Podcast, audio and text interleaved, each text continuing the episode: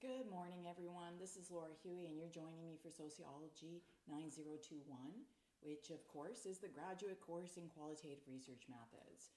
And I should preface this by saying um, good morning, good afternoon, or good evening, or good night, uh, depending on what time you're listening to this at. You might hear some gentle sounds of chomping in the background. I'm at home in quarantine, of course, day, I don't know, 103, I think. And the chomping is the sounds of my co hosts enjoying their bribery uh, Chewbacca, my Morkie, and of course, Lucy, uh, my cockapoo. So the nyah, nyah, nyah is, is, is them and it's not me. Okay, let's get started. This first discussion is to kind of get you thinking a little bit differently, perhaps, than what you might have thought before you clicked uh, play about qualitative research. I want to try to expand your mind a little bit in terms of what qualitative can do. And I, I will preface this by saying that I am a qualitative researcher who believes very strongly in high quality, rigorous, valid qualitative research, and that it offers a lot to our understanding of the, not just the social world, but how to influence, potentially how to shape policy and practice that can be beneficial for for community, society, and so on. I think, and I'm going to try to emphasize that through this course. Now that said, I'm not like a law. I'm I'm actually I like to think of myself as a methodologist, meaning that I I love methods, and yes, I focus on qualitative, but I also love quantitative. I love mixed methods approaches. I like innovation. I like um, different ways of, of using methodological tools, whether it's mapping or or some complex statistical analysis or really good in-depth qualitative interviews. I'm going to argue that the best method is the method that most helps you to answer the research question or you know satisfy the hypothesis or answer the hypothesis that you've stated or however you want to frame that that there is no, and I'll talk a little bit about gold standards and then I'll dispel some of the myth, mythology around that. But essentially, what I want to, like, like I said, I want to stress that it's not an either or. It ideally is a both because I actually, some of the best, most comprehensive research has been a combination of the two. So if you came in bent one way more than the other in terms of your aptitude or your liking, I, I hope to like you know, kind of get you to be a little bit more fluid. All right, let's get cracking here. As soon as I figure out how to work my. there we go. So, basic question What makes a question qualitative and not quantitative? And I think some of the most basic ways to think about it are, of course, counting. So, if you're going to count something, it's quantitative. If you are hypothesis testing in quantitative, you know, you're going to frame you're going to phrase a statement that's either answered yes or no. In qualitative our que- research questions, we don't do hypothesis testing. Our research questions tend are not yes or no. They tend to be open-ended so that there's a variety of different responses that you can you can supply to your research questions. Quantitative, it's been argued, draws on large numbers of respondents while qualitative does not. Um, I've heard that over and over again, but I've seen, and I myself have done qualitative research where we have conducted over 200 interviews.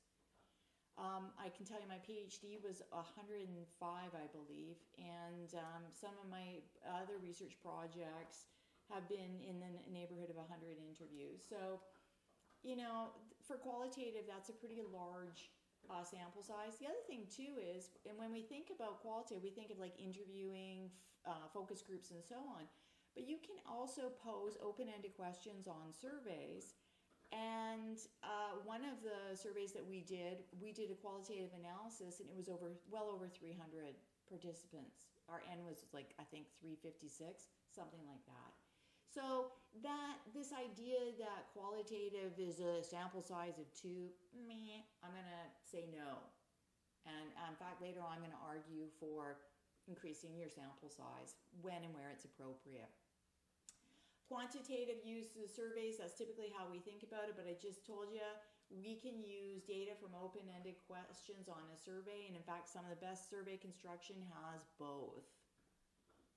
And oh, by the way, I'm just going to go back there for a sec. I will also add something else. When we talk about interviewing in a few weeks, assuming you're listening to these in any kind of order, um, I will say I will talk about using interview uh, checklists, which allows me to very quickly code demographic and other data that is quantitative.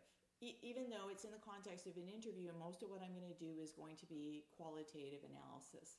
So, again, we can get really creative with our methods and therefore get more out of them. Um, I like this sort of, uh, I stole this from somewhere on the internet. I wish I could remember where I got it from so I could uh, cite this person, bad Laura. Um, literally, the difference between qualitative and quantitative is in qualitative, we typically describe the qualities of something versus trying to quantify something. So this this is you know talking about buzz. Um, a frequent quant perspective on the differences, and this is where we often see this quant versus qual stuff come out, and, and, and it works in the reverse too. If I could find a slide for all the qualitative uh, misunderstandings about quantitative research, then that would be fantastic. So, a quant versus qualitative research, qualitative is to discover ideas and it's used uh, primarily in exploratory research with general research um, topics, whereas quantitative is very specific research questions and hypothesis testing. That's actually also not true. I've seen some pretty good quantitative research that is exploratory, and guess what? They've used research questions rather than hypothesis testing, but they still did a statistical analysis. So, again, this is another myth that we're going to explode. In qualitative research, uh, we observe and interpret, whereas in quantitative, we, the, we measure and test. There's a little bit of validity to that, but again, I, I would say that, um, you know, empirical research is observational research. You're observing, you observe something, you abstract from that, whether you're not, you're framing it as a test or a measure, it's still an observation. Data is, is a collection of observations, if you will. And of course, you still have to interpret. So again, I think this distinction is a false distinction. Uh, I, there's a typo on this slide. Qualitative research is unstructured and flexible versus quantitative being structured and standardized. Also not true, especially when it comes to doing things like systematic social observation, which I just realized I should add to my, I got to make sure we cover this later on because I think this is a really cool research methodology. But um, that is uh, that can be done in a qualitative form, and that is highly structured. We can do interviews. I just told you about checklists. That's a very structured interview. It can you can have some flexibility, but you still want to make sure you ask all the questions on your on your checklist. A qualitative, here's another supposed distinction. Researcher highly involved and the results are subjective versus quantitative, researcher uninvolved, results are objective. I think this could be an entire like three hour rant on why this is like a false dichotomy. The reality is every human being, regardless of our or how neutral we think we are, we carry with us our individual biases, our individual experiences which shape our our biases and shape, you know, uh, I ate, um, you know, say I, I don't like, I, I had a bad experience with spicy food. Now I, I'm biased against spicy food. I mean, it doesn't make sense. There might be some spicy food out there that I would totally love, and as it happens, there are there's many.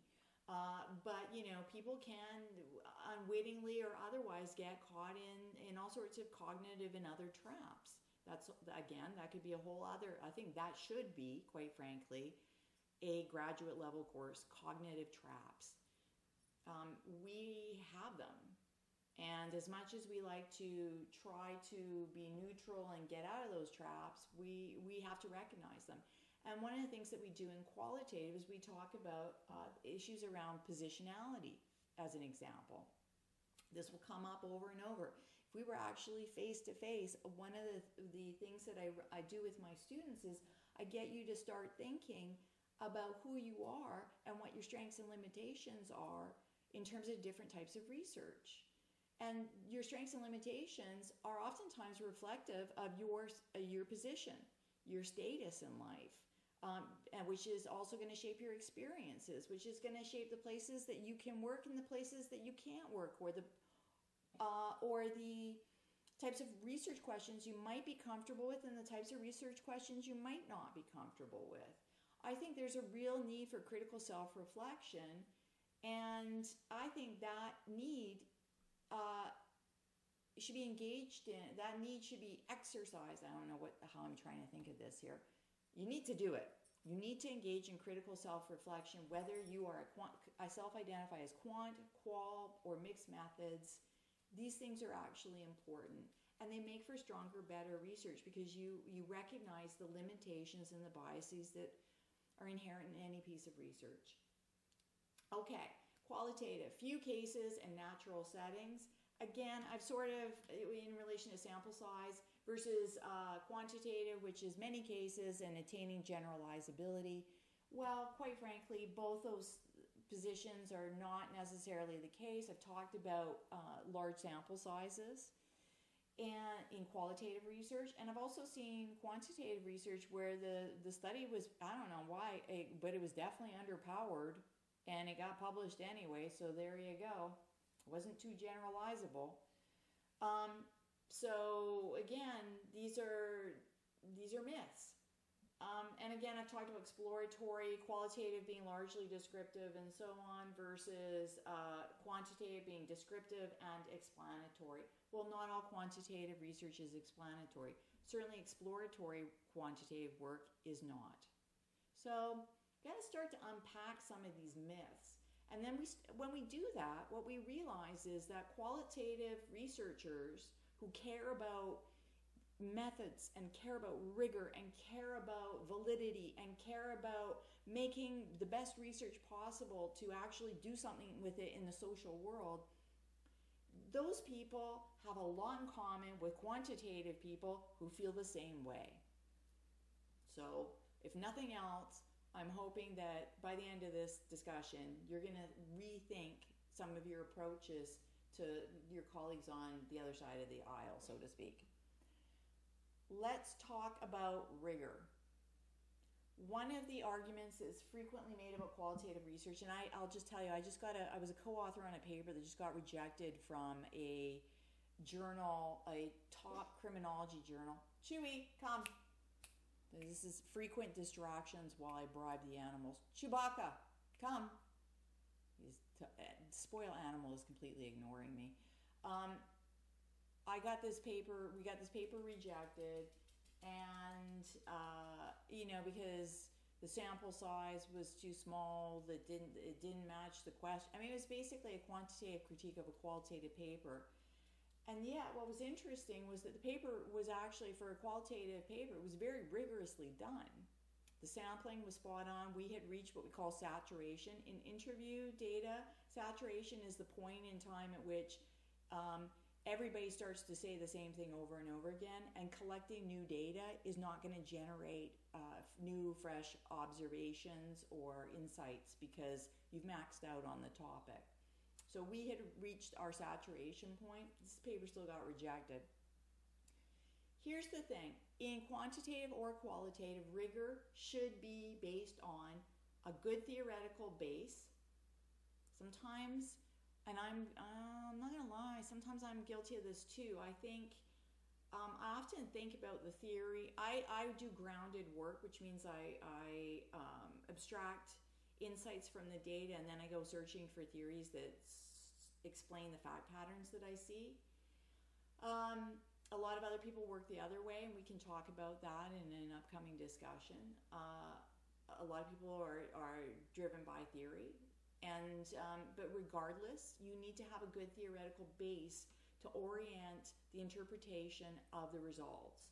And in depending on again the nature of the work that you're doing, perhaps that will inform your data collection choices, um, your analysis approach, and so on.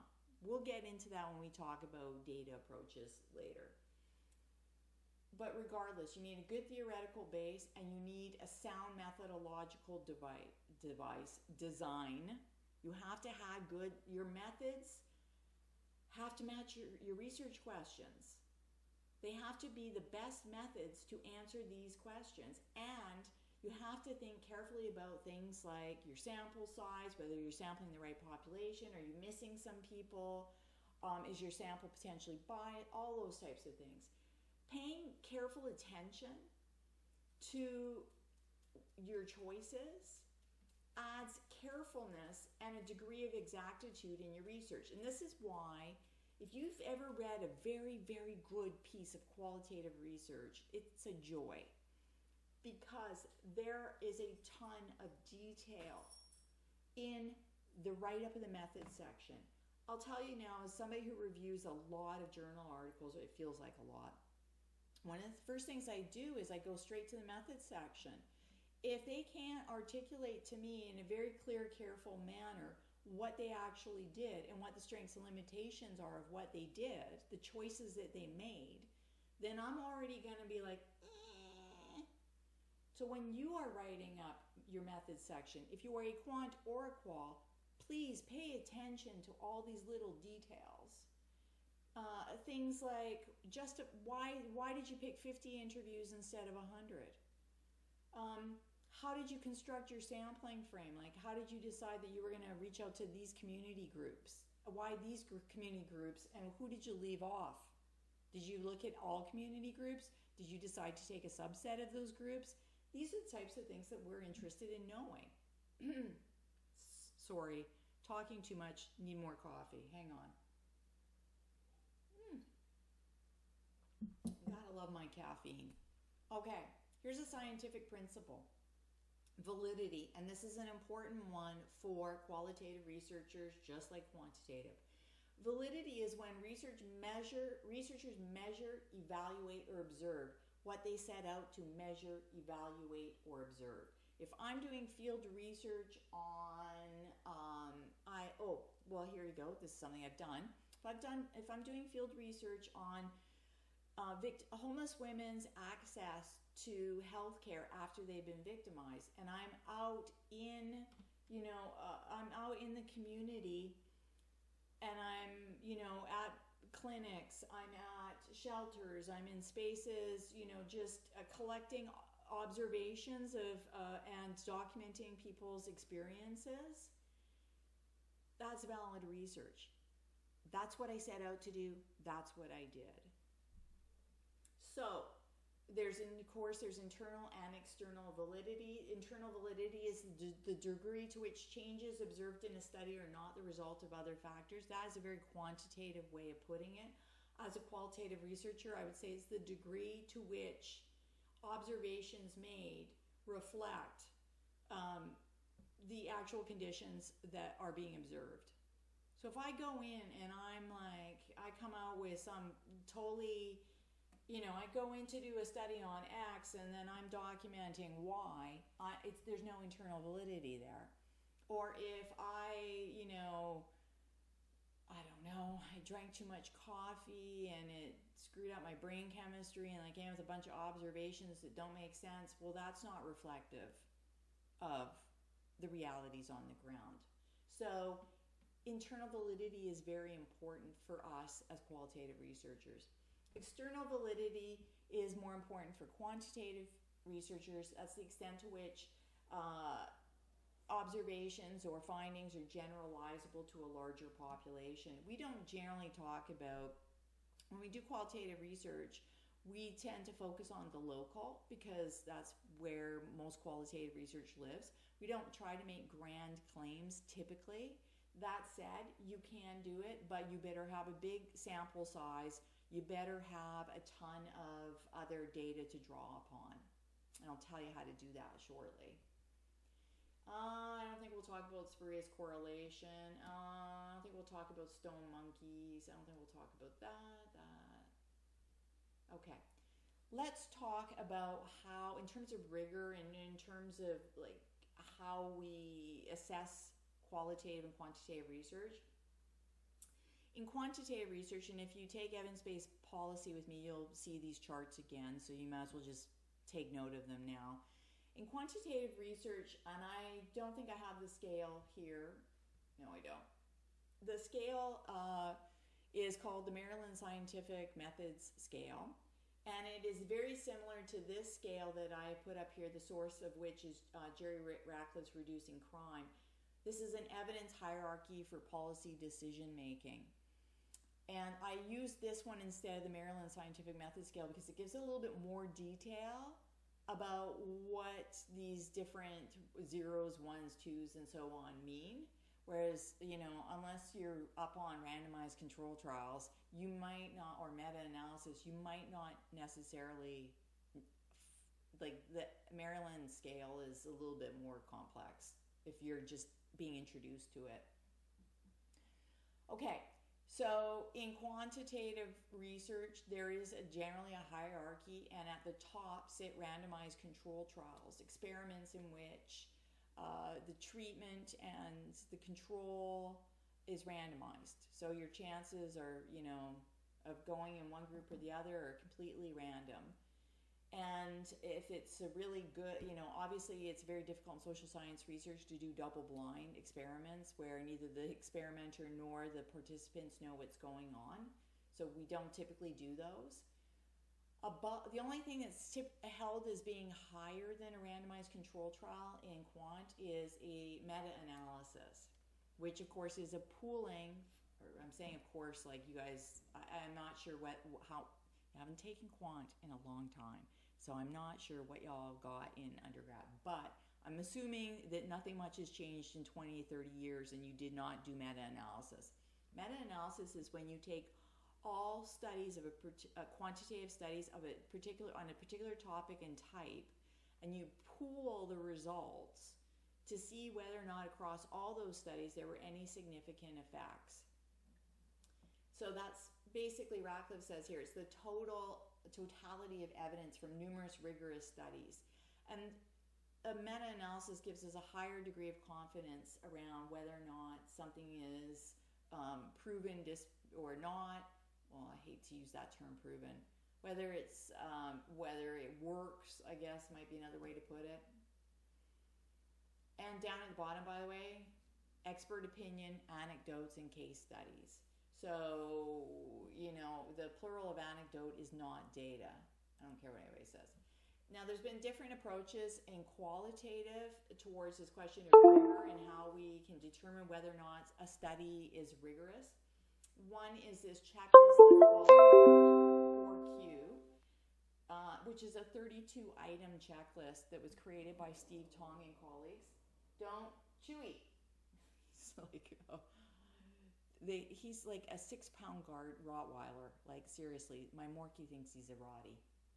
Okay. So if you have the time and patience to do that, I don't. But if you do, but if you do want to do a very good, thorough analysis of whether or not uh, a study is rigorous, this is a set of questions that, that Tong and colleagues have provided in terms of questions you might ask around sampling, the method of approach, the sample size, and so on. So again, this is the core Q. This is what I came up with. Uh, and I came up with it in it to be a mirror of Jerry Ratcliffe's uh, take on quantitative research in the policy domain. I created this in terms of qualitative research in the policy domain because let's be honest um, i'm interested in influencing public policy and policymakers and practitioners don't want to read a 32 uh, they don't want to answer a 32 question checklist in fact I, I highly doubt any of you do either so what we have is pretty similar. We've got uh, zeros and ones for things like expert opinion, case studies, and so on. Um, and then at the top, instead of meta analysis, we have systematic review, which of course is like a systematic approach to surveying all of the qualitative literature on a topic. Guess what? I'm going to teach you how to do that. And you're going to love me for it. It's the opposite of the traditional uh, literature review, which of course we cherry pick. Now, instead of having saying that goal, like there's a gold standard methodology for qualitative, like the randomized control trial. My dog just fell. Are you okay? Lucy, are you okay? She just, she fell asleep and she just fell off the back of the sofa. Come here, Poppy. Come on. Come on, Luce. Oh, you okay, Boo Boo? Come here. Okay. Oh. Okay, Lu- Lucy's now joining us for the remainder of the podcast, so she's poor pup. Okay. oh. So instead of uh, because again we go back to this idea that a research method it has to you know it doesn't there's no particular research method qualitative that necessarily gives you better results than something else it's based on what it is that you're trying to accomplish the research questions that you posed so what i've suggested is that instead of saying you know in terms of looking at a study and saying, "Oh, this this had interviews instead of focus groups. That's terrible."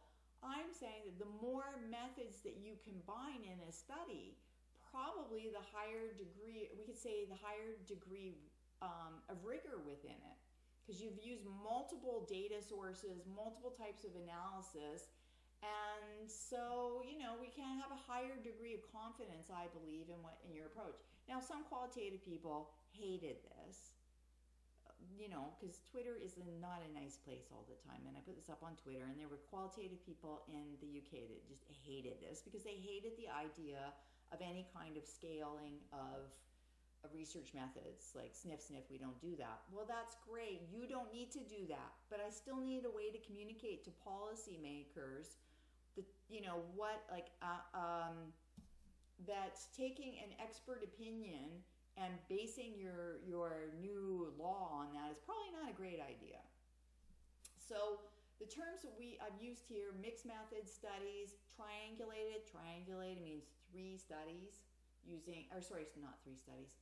Um, three different methods or three different data sources, quadrangulated, try that at your next cocktail party.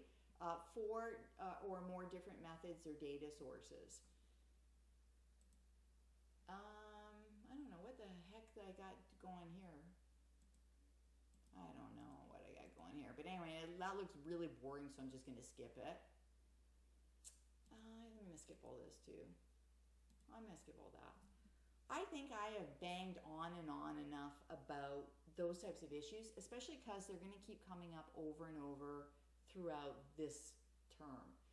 Now, what I want to do is go back to where I started, which was this idea of sort of expanding your mind in terms of thinking about what you can do with qualitative. And here's something I want to challenge people to consider that you can actually do experimental qualitative research. It's not done very often. In fact, it needs to be done much more often. Uh, you know, typically when we talk about experimental research, we talk about things like the randomized control trial or or um, you know, in quantitative uh, pre-test, post-test. So you you do you measure at baseline, you put an intervention in place, and then you test afterwards. And if your numbers went up or down or sideways, that's your result. We actually in the social sciences have had a fantastic history of experimental research, but it fell out of favor probably because of, I would argue, ethics reasons, and also because experimental research is hard. It's difficult. In, in, a, in the context of publish or perish, you know, it, it can be a lot of work setting up an experiment. And research ethics boards oftentimes don't like the idea of researchers directly intervening in somebody's situation, social situation or otherwise, um, and so they tend to be very cautious about it. So when we talk about experiment, we're talking about a scientific procedure undertaken to make a discovery, to test a hypothesis, or to demonstrate a known fact. And what I like about this definition is there's nothing other than test a hypothesis. The rest of this can be equally applied to qualitative research. Um, this is what I was talking about when I say in quant, we the typical uh, experiment we see is the pre-test, post-test. Here's your baseline, so you collect your stats at baseline. You implement some new policy, procedure, practice, and then you t- and then you look to see what happens to your numbers afterwards. Here's our randomized control trial, uh, and it was going too well. Chewy, Chewy, come. Oh, apparently Chewy's awake now. I'm almost through this lecture. If we can get through this lecture without Chewy losing it, it'll be a good thing. Here's our randomized control trial. Here's our, and this is very typical in medicine, uh, becoming more common in criminology, not so much in soc, as far as I know, though I'm open to hearing about these. If anybody knows, let send me an email, let me know. Uh, where you've got a treatment group and a control group, then you follow up and then you compare the results. And if uh, you notice a difference with your treatment group and not your control group, then you know that you've your treatment has achieved whatever its objective is. Here is a classic example of an experiment in qualitative research, Stanford, uh, Zimbardo Stanford prison experiment, which was mixed but mainly qualitative, mainly based on observations. Now, remember when I said about research ethics? Well, this was a very this this was a, a this was a classic example of a study that would never in a million years pass research ethics today because you cannot torture students. And also, to some extent, some of the torture was faked. So, in other words, um, some of the I, we, we found out recently that some of the observational data, some of the data was faked and some of the uh, some of the people were in, actively engaged in fake behavior. So yeah, it's really too bad, but it's studies like this that caused a lot of qualitative researchers to move away from doing experiments.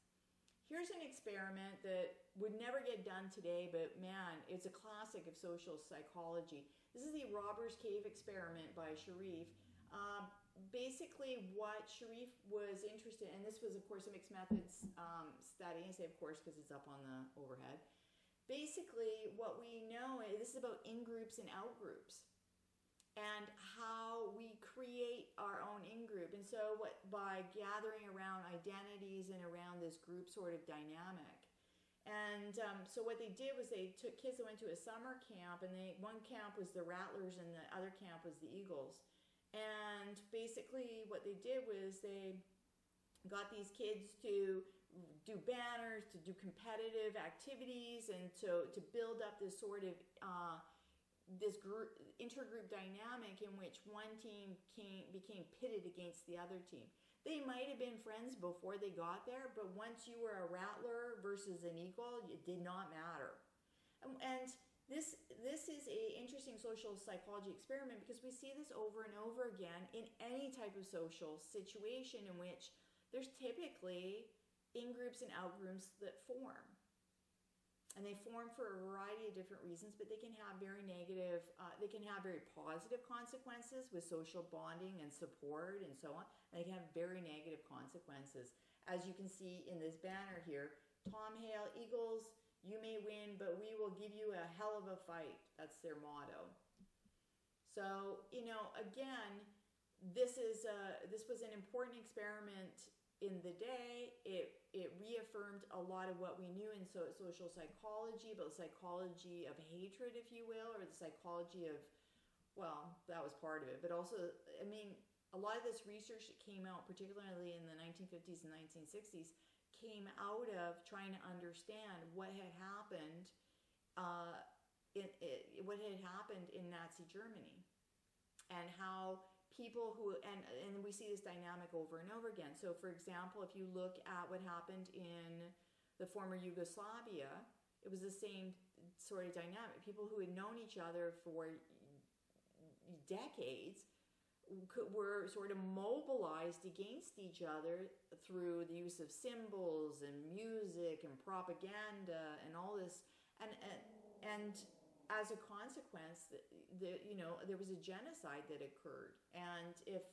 I, I've been to Bosnia, and you see scar pocked buildings, like you see where the I, I was in Mostar where there's a graveyard where all the dates are like 1994 and they're all young men.